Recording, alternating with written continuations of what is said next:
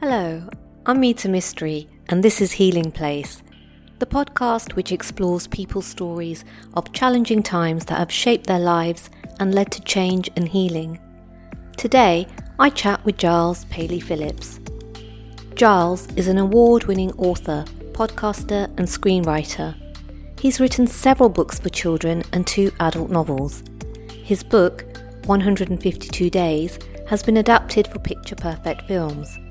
Giles has also written six short films for Little Angel Theatre, and his podcast Blank has been nominated for the British Podcast Awards, as well as being number one in sixteen countries on Apple Podcasts. He is now the co-host of the popular show Unquestionable. In this episode, Giles shares his personal journey of grief and how he found healing in creativity, kindness, and meaningful connections. He also offers insights on how to support those who are grieving and how to build resilience in the face of loss. Let's meet Giles. Thank you for being here, and also thank you for encouraging me to start this podcast. If it weren't for you, I wouldn't be doing this today. Oh, oh don't say that. No, that's great. That was, well, it's lovely to be here. Lovely to talk to you as always, Mita. So thank you. Thank you for having me on as a guest. Thank you. So I've been doing some research on you, and I know you've been on your own sort of healing journey, and I'd really like to start by opening mm. the conversation about asking you what has led you to become a writer. Oh goodness! Well, it's a, it's a long, drawn-out tale that I'll try and condense into into a few minutes because it, we could do the whole session on that. So yeah, basically, I guess my background really was, um, I mean, if we go back to school type days, I wasn't particularly academic. I um, I struggled at school, and yeah, I didn't really find the thing that I was really like into or what I thought I would do long term until I kind of went to college.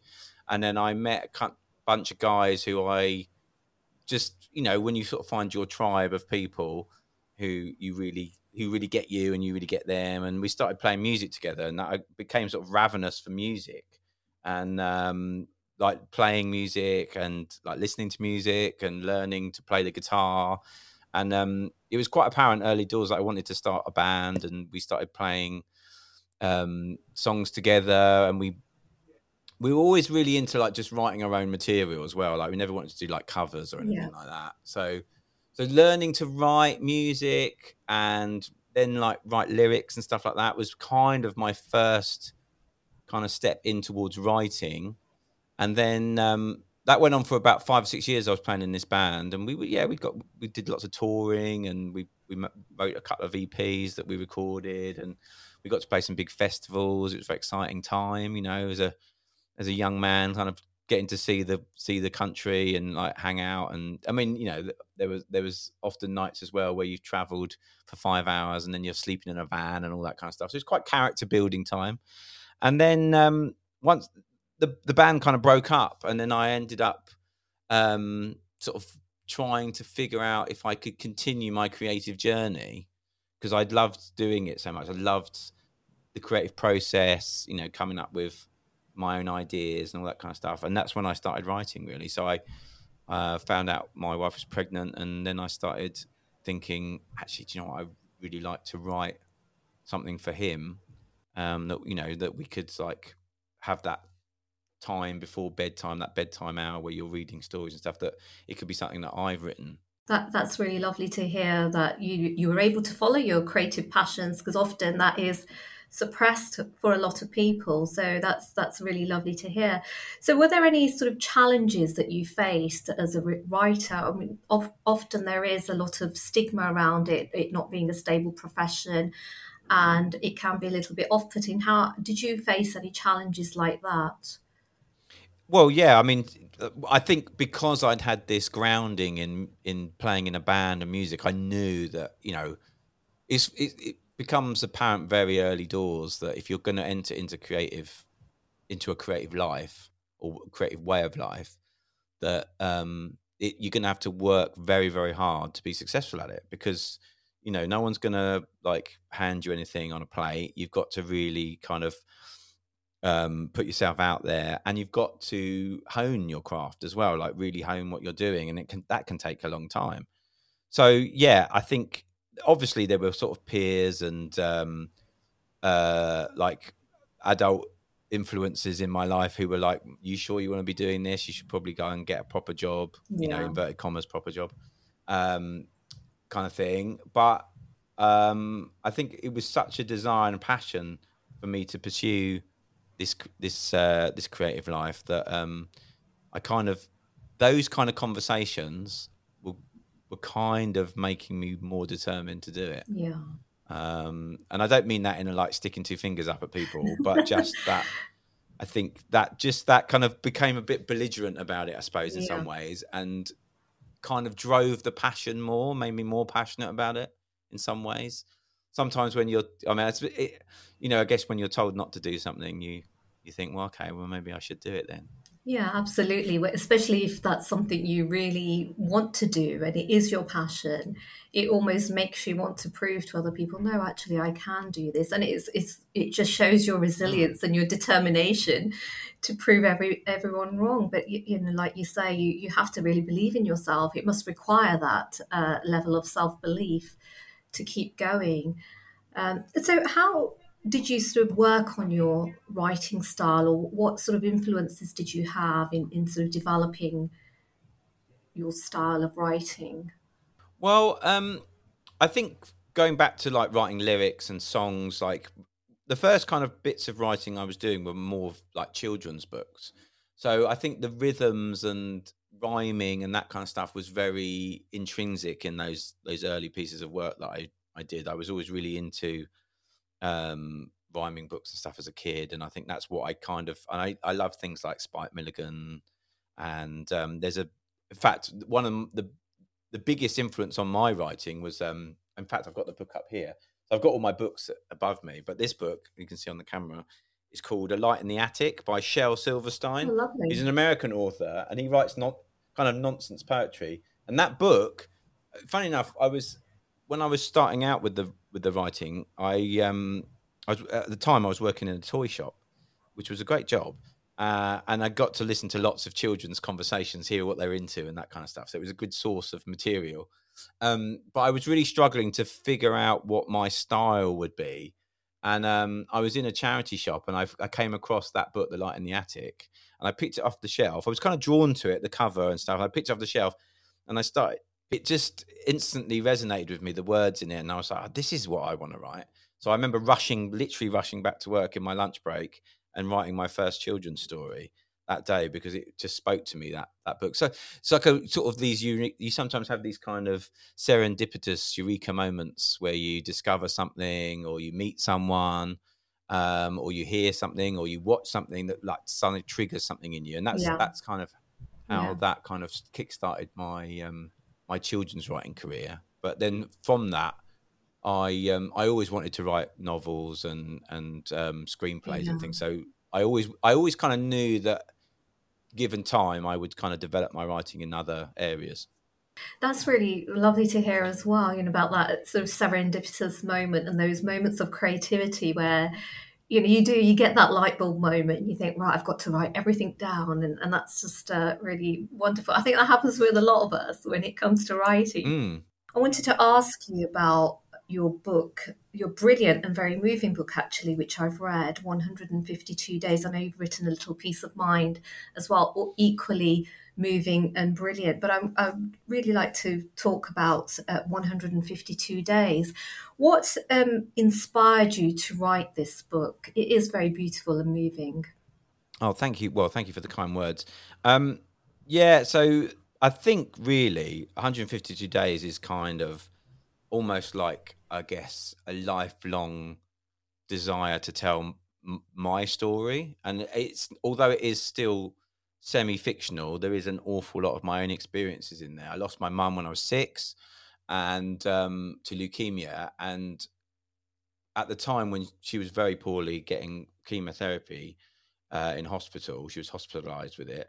Um, I had a really bad bout of pneumonia, which meant that I couldn't um, go and see her. I couldn't visit her because obviously with the chemotherapy, it obviously knocks out your immune system. So um, you know, I wasn't able to see her. So there was this kind of weird juxtaposition where I was in, we were in the same building uh, where she was upstairs in the wards and I was downstairs getting treatments, but I couldn't actually go and see her. There was this like isolation between us.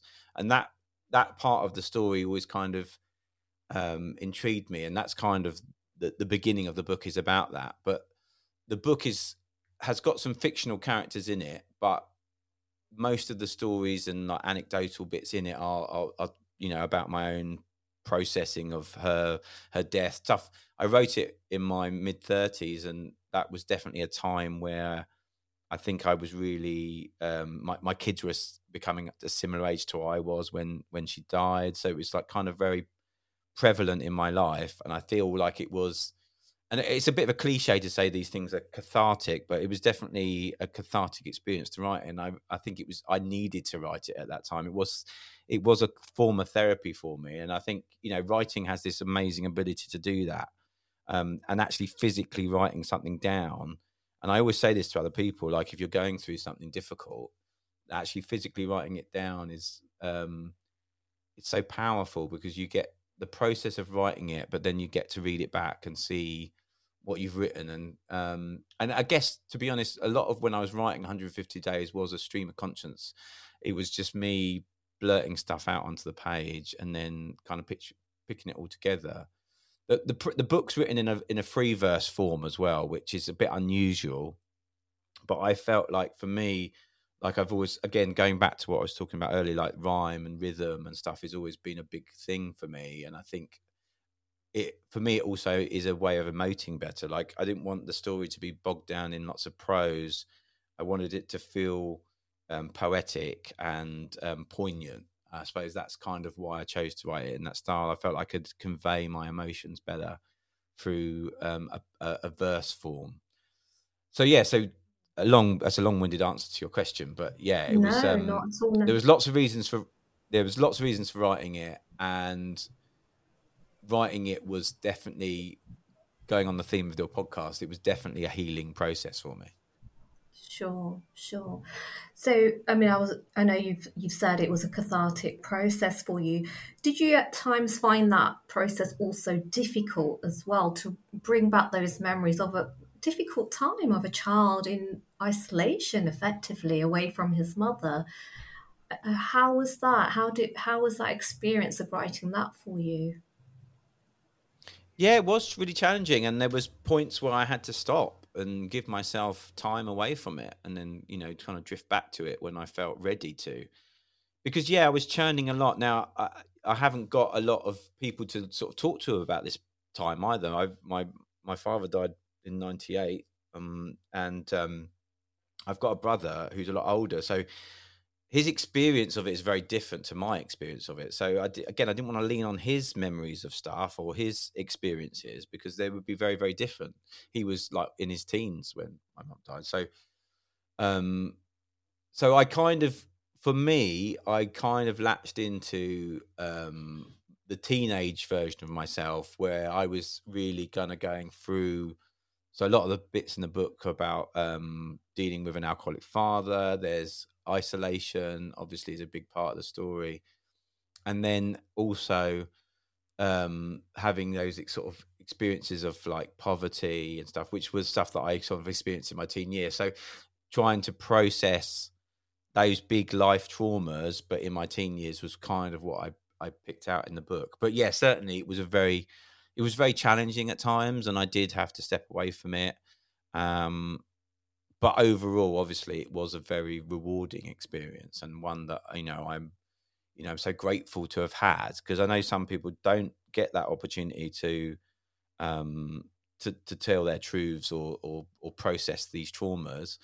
And I always feel grateful that I have got creative outlets, whether that's music, writing, making podcasts. You know, I always feel really grateful that I have the opportunity to process these things, talk about them, reflect on them. And I think for me, creativity is a big part of that.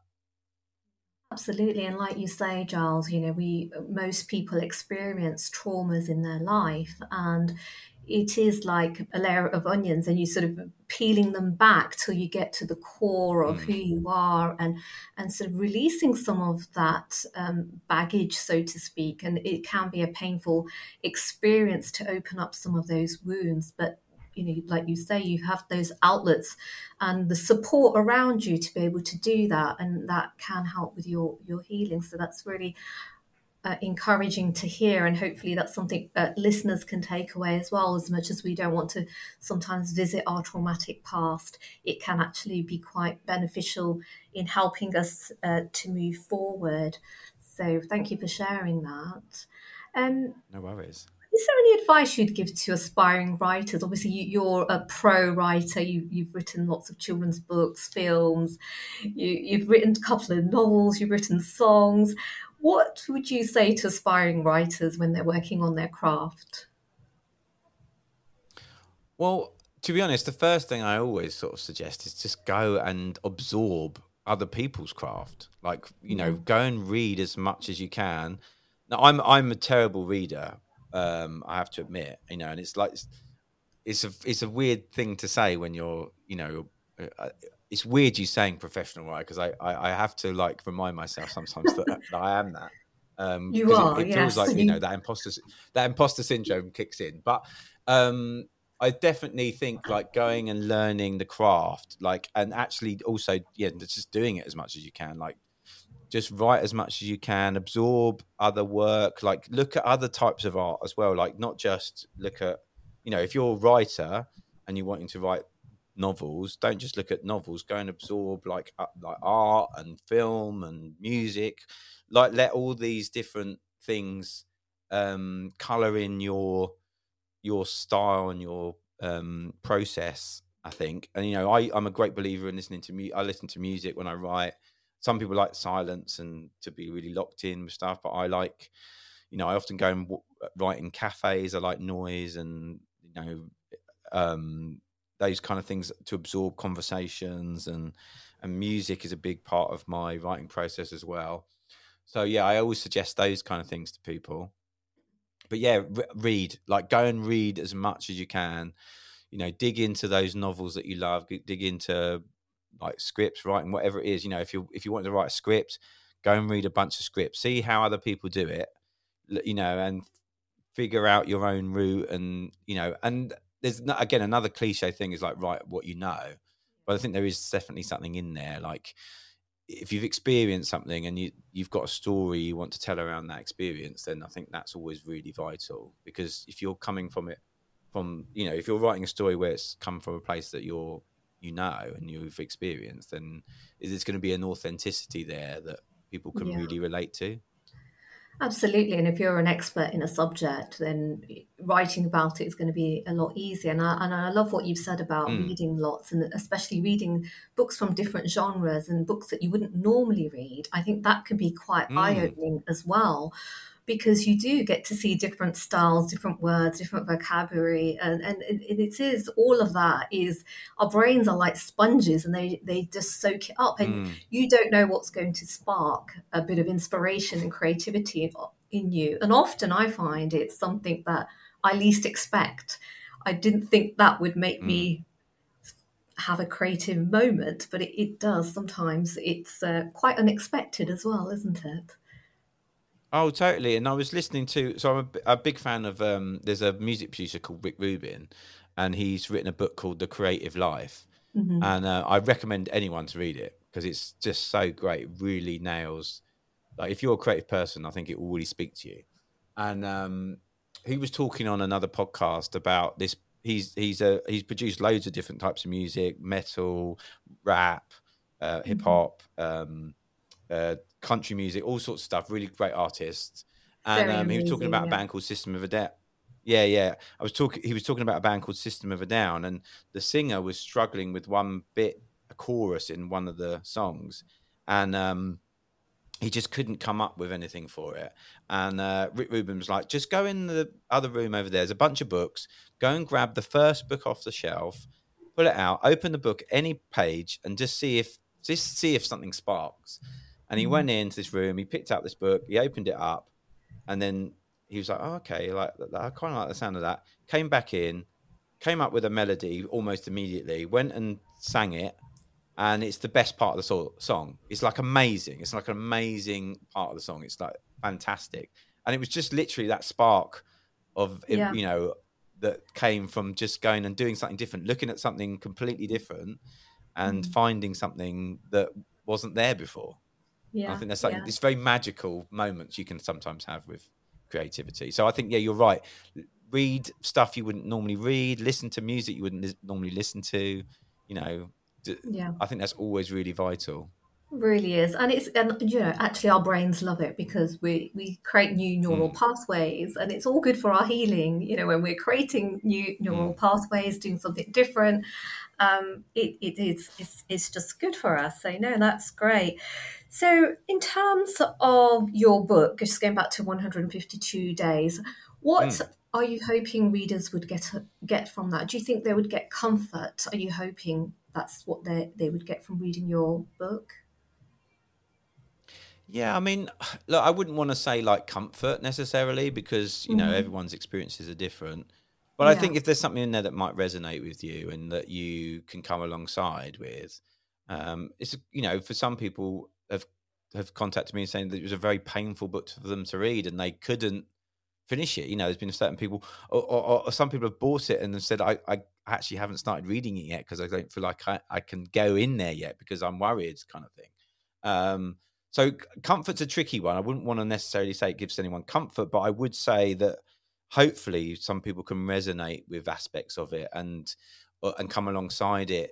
And if they've been through a similar experience, that, yeah, they can feel like less alone.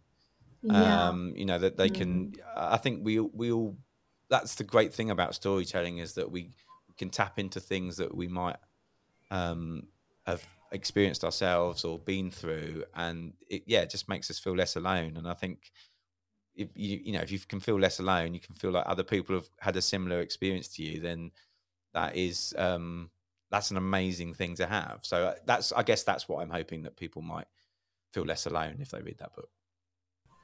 That's great. Thank you, Giles. And absolutely, like you say, mm. grief is a very unique experience for each individual, and there's no timeline on it, and everyone expresses it in a different way. And there's no good or bad or right or wrong way to do it. But you mm. may find other stories where you feel less alone, and if something resonates with you, something that worked for somebody else that you may not have thought about on your own healing journey might actually help you as as well. So, mm.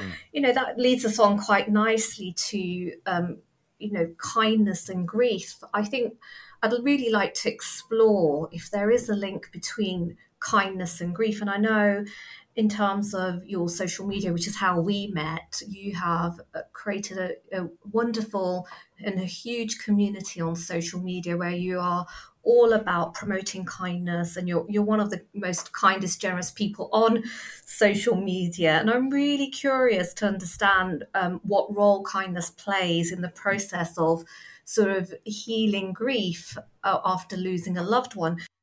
Well, I think there's many aspects to it. I mean, I, the easy answer would be to say that um, my experiences have led me to feeling very grateful. Like, you know, I can wake up in the morning and think I'm here. I've got a lovely family. I've got great friends. I get to do a job that I love doing. And there's all these things. So gratitude plays a big part in my outlook and how I feel about the world and try and sort of express myself in some way. If I was going to go a little bit deeper, I would say that, and this is something I've talked about before, is that um, actually for me, like um, having lost, you know, and I've lost pretty much all my family. I've, only, I've got a brother, is my only blood relative left from my family. So quite a lot of loss in, in you know, my short time here on this planet. And um, what I feel like for me, and this is what grief represents to me a lot of the time, is that um, for me, I feel like I have a surplus of love. There's all these people that were in my life that there would potentially be people that I would show love to, and they're no longer here. So I have this kind of surplus of love and kindness, compassion, all these things.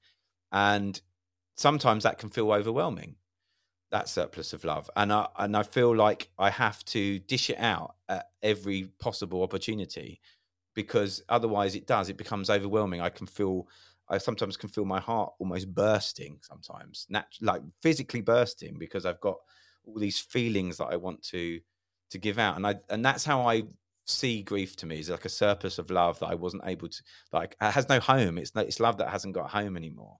And I, and I have to try and give it away as much as possible. Um, so for me, that's kind of where the kindness and stuff comes from a little bit. I think that's the best way I can describe it, really, for myself personally. Um, and, you know, th- there's always those things around, like th- that philosophical question about if there's any true act of kindness, yeah. because, you know, as the as the kind kindness bearer, you're obviously gaining something yeah. from that. Like if you're kind to exactly. someone, it makes you feel good, blah, blah, blah. Um, but... so what? Like, that's a great, you know, like if, if it makes me feel better, then that's a bonus. But like, if I'm making someone else feel better, then um, far better to do that than to um, make someone feel inadequate or feel in not non-included. You know, like you say, when you've got that surplus of uh, love inside you and your heart, you're sort of overflowing, you have that compassion, and, and that's what you dish out. And I think the world needs more of that anyway. And yes, kindness is good for us. And it, you, we do, we get the helpers high, we get endorphins, we get oxytocin, the love hormone. And that's good for us, but also it's good, it's good for, for the world. And we need more of that, especially with what's happening right now and what has been happening over the recent years. It's just one act of kindness can be really helpful. And especially I think when people are struggling and going through grief as well, people don't often know what to say to somebody who is grieving. And actually, um, I don't know if you've come across the Sue Ryder charity. They, they they run a Grief Kind campaign.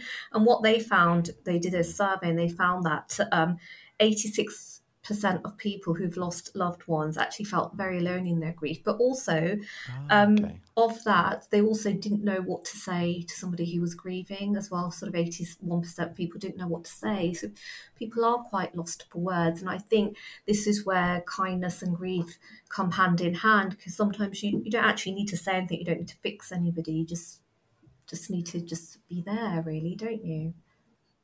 Yeah, and I think, I mean, we still struggle, I think, with the conversation around loss and bereavement and death. I mean, it's it's it's life's only inevitability, really.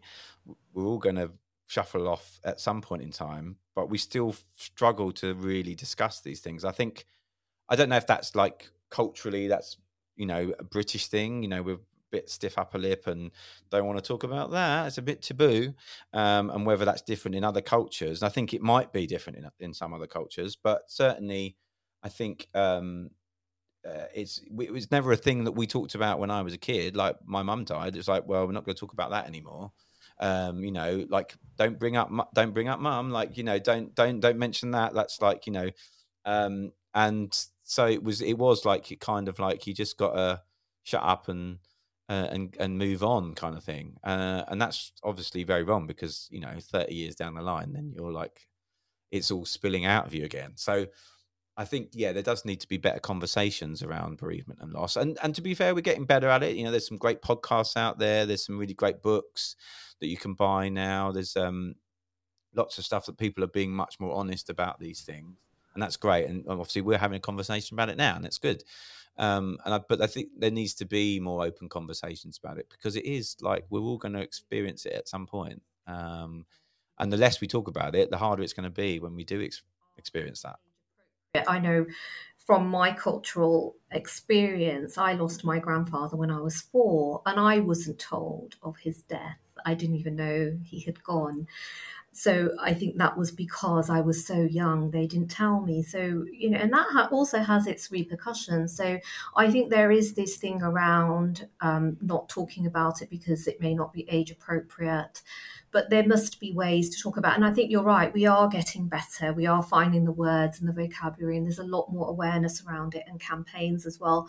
But I think having those conversations is is helpful for people to know that actually a lot of us feel awkward or don't know what to say or how to support you, and everybody does experience it in, in very different ways, um, but it's just to know that you're you're not alone in having this experience. Like you say, it is a universal experience that everybody will go through. But I think culturally, you're right. I think there are some some differences. Mm. It's interesting you're saying about um, like with children, for example, like not saying anything. Like I think, obviously, I went through that process as a child, having lost my mum. But then, and it not being talked about. But I think with our, I think most kids, I've, and I speak to a lot of parents and stuff. They and I've written, in fact, I've got a children's book which is about bereavement as well. And I think um, most kids have a fascination around death and stuff at some point in their early, around six or seven maybe. There's, there's definitely, like I saw it in my own children, and I've seen it in other friends' children, that they have this like fascination and they want to know and they're asking questions and stuff. And it, it is often the go-to to say, oh, well, we, you know, we don't want to talk about that, that kind of thing. But I think, again, we've always been super open with our kids. My wife lost her dad at a young age as well. So we've always been very honest about what happened to their grandparents. And we've always tried to have an open discussion with it. Now, I know it's not easy to do that, but I think if you're, if you have got a child that is curious about that stuff, you know, maybe seek out some, some literature or, um, you know, or there might be some cartoons on YouTube or something around this subject that you can talk to them about it, because I think it is vital to start those conversations quite early, really, because otherwise, like I say, when you get to that point where you're having to actually talk about a, a member of the family dying or a friend or a pet even, um, it's much more difficult to cope with.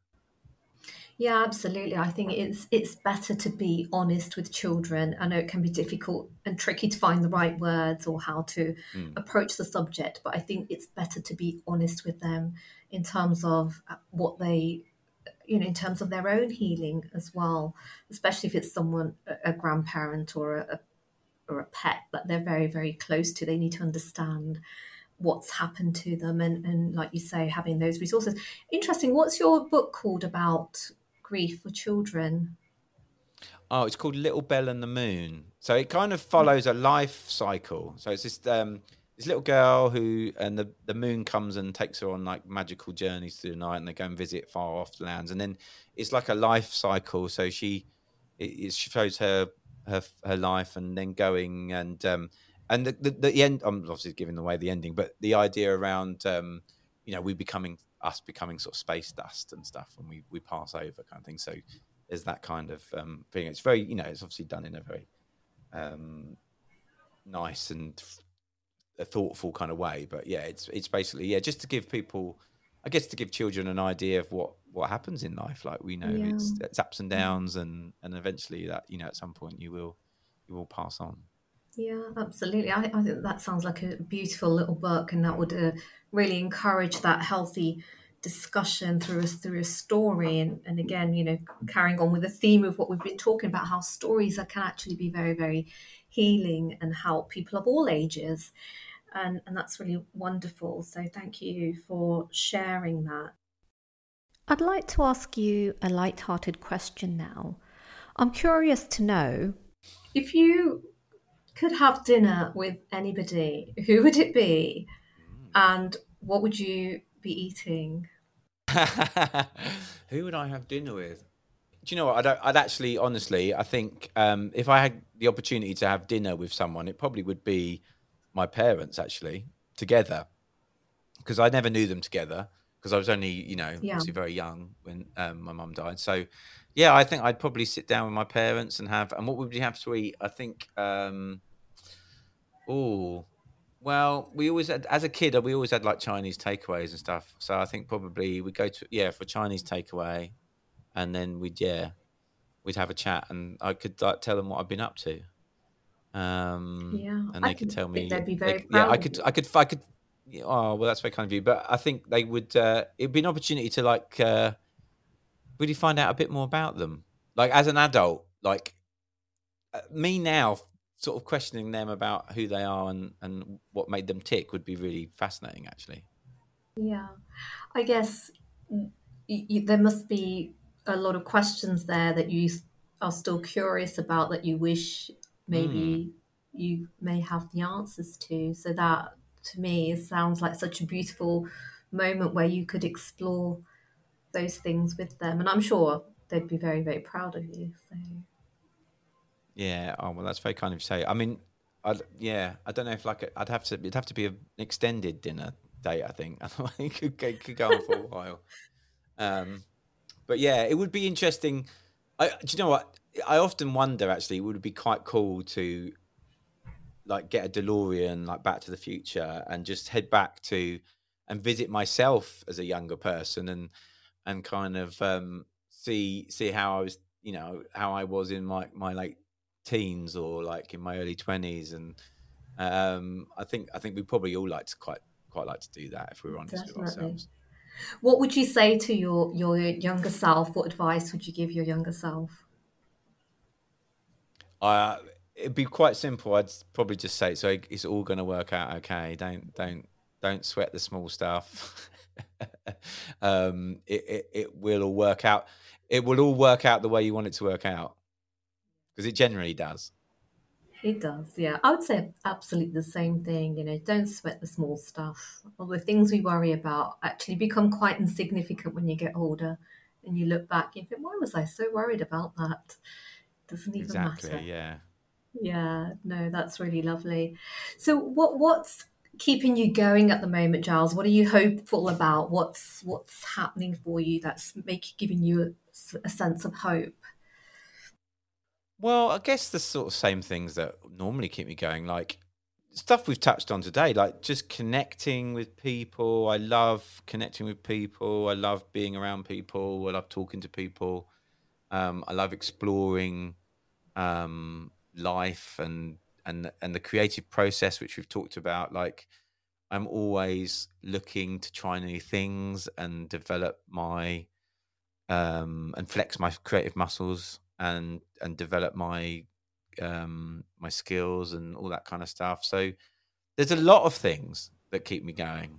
Um, I feel very grateful for that. That there's so many things that do keep me going. I'm I'm I'm I, I'm constantly kind of ravenous for new stuff, new creative projects, new um, challenges, whatever it is. So yeah, I think there's an awful lot that keeps me going. But yeah, I think at the heart of it though is is is two things: connecting with people and, and, and storytelling. I think are the two main things that drive me forward.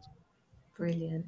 And what is it that you get from the storytelling? What what what's What is it that keeps you so hopeful about stories?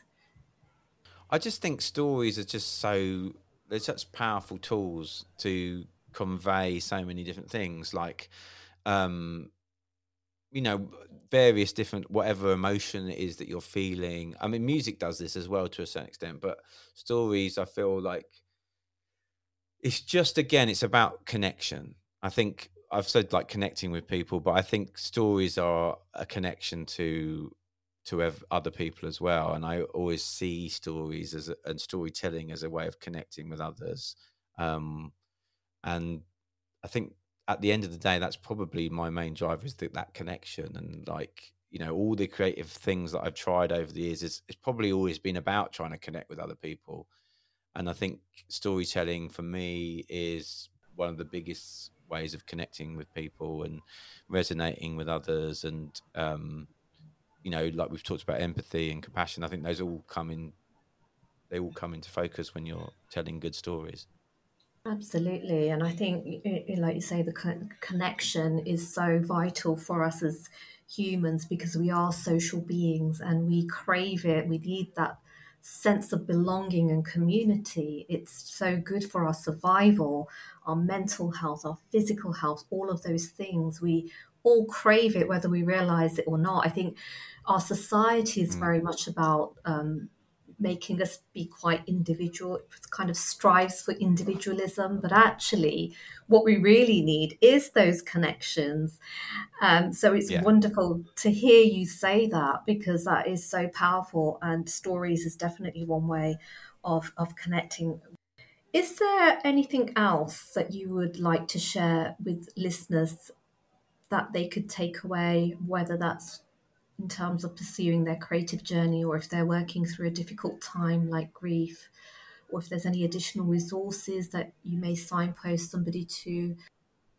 Well, with regards to resources, there's a brilliant um, organisation called Shout um, eight five two five eight, um, who, if you're, if you are struggling with mental health issues, or you're going through a difficult period, or you, you know, you are experiencing loss, um, you can text them. It's a text service. And, you know, so I know for some people, like, actually talking on the phone is quite daunting, or talking to an individual, whereas you can just text and you'll get an instant reply, and people, you can have a conversation with someone. And then, you know, from that, they might be able to signpost you somewhere else. But so I think, as you know, as a resource, that's a wonderful organization that I would always recommend to people, um, as a first sort of port of call if you are struggling with challenges. Um, I think, yeah, I mean, I guess I'm, you know, like I've just said, like, having conversations with people is just so powerful. I mean, you know, I've been on a bit of a dopamine, uh, rich dopamine journey of, of late, and figuring out what are those really good dopamine hits for me. And, and, um, you know, and there's things like exercise, being out in nature, and listening to music, all those things. But connecting with people is like the, what for me is the biggest thing that gives me like those dopamine hits, and, uh, and makes you feel good. And yeah, having conversations with people, talking to people, um, and, ha- And and interacting with people in a positive way, um, yeah. Not necessarily always the case on social media, but there is some good stuff on there as well. But, you know, I think actually going out and seeing people, and um, meeting up with your friends as much as possible, seeing your family, all those kind of things are just um, so powerful, really. And we take things sometimes we take for granted. So, yeah, connecting with people um, for me is always a great healer. Ultimately, we are social creatures, and we need one another to survive and thrive. And if we look back at our ancestors, they were all out there in their tribes, and we we really do need to pull together and, and be there for one another. So thank you for that. And if anybody wants to find your work, Giles, how can we reach you? Because you've got some brilliant books. Thank you. That's very kind. Well, yeah, you can find my books on like Amazon, or you can go to your local Waterstones and stuff like that. Um, and yeah, you can find me on social media. I'm at Eli is Tender ten, so that's E L I I S T E N D E R one zero. And I'm on all the, you know, Instagram, Twitter, and or oh, it's not called that anymore, is it? X. Um, it's called X. And uh, Facebook. I still call it Twitter, to be fair. Yeah, well, it's hard not to. I'll put it all in the yeah. show notes as well. So if anybody is Thank interested you. in looking up Giles's work, it is a really, really brilliant books and brilliant work. And he's got fantastic Thank social you. media. So I do highly recommend you take a look. And thank you so much for coming oh, on thank you, Mita. as my first guest, and for encouraging me to start this podcast. Thank you. Oh, no, thank you, Mita. I really appreciate you asking me on. It's been lovely to talk to you. I loved having this inspiring conversation with Giles.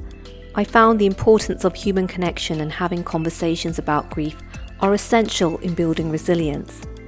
As Giles says, grief is a universal and challenging process that is unique to each of us, but we can find ways to heal through it. I hope this episode gave some of you hope, or helped you understand grief a little better. If you are struggling with any of these issues, please check out the links in the show notes, or feel free to send me an email on mita at mita mystery dot co dot uk. I'll be back next week with another fantastic guest, so please make sure you're back here by following the podcast on Spotify or Apple. And if you've enjoyed this episode, then please do leave us a review on Apple Podcasts, or share with a friend who might find it helpful. Thank you so much for listening. Take care.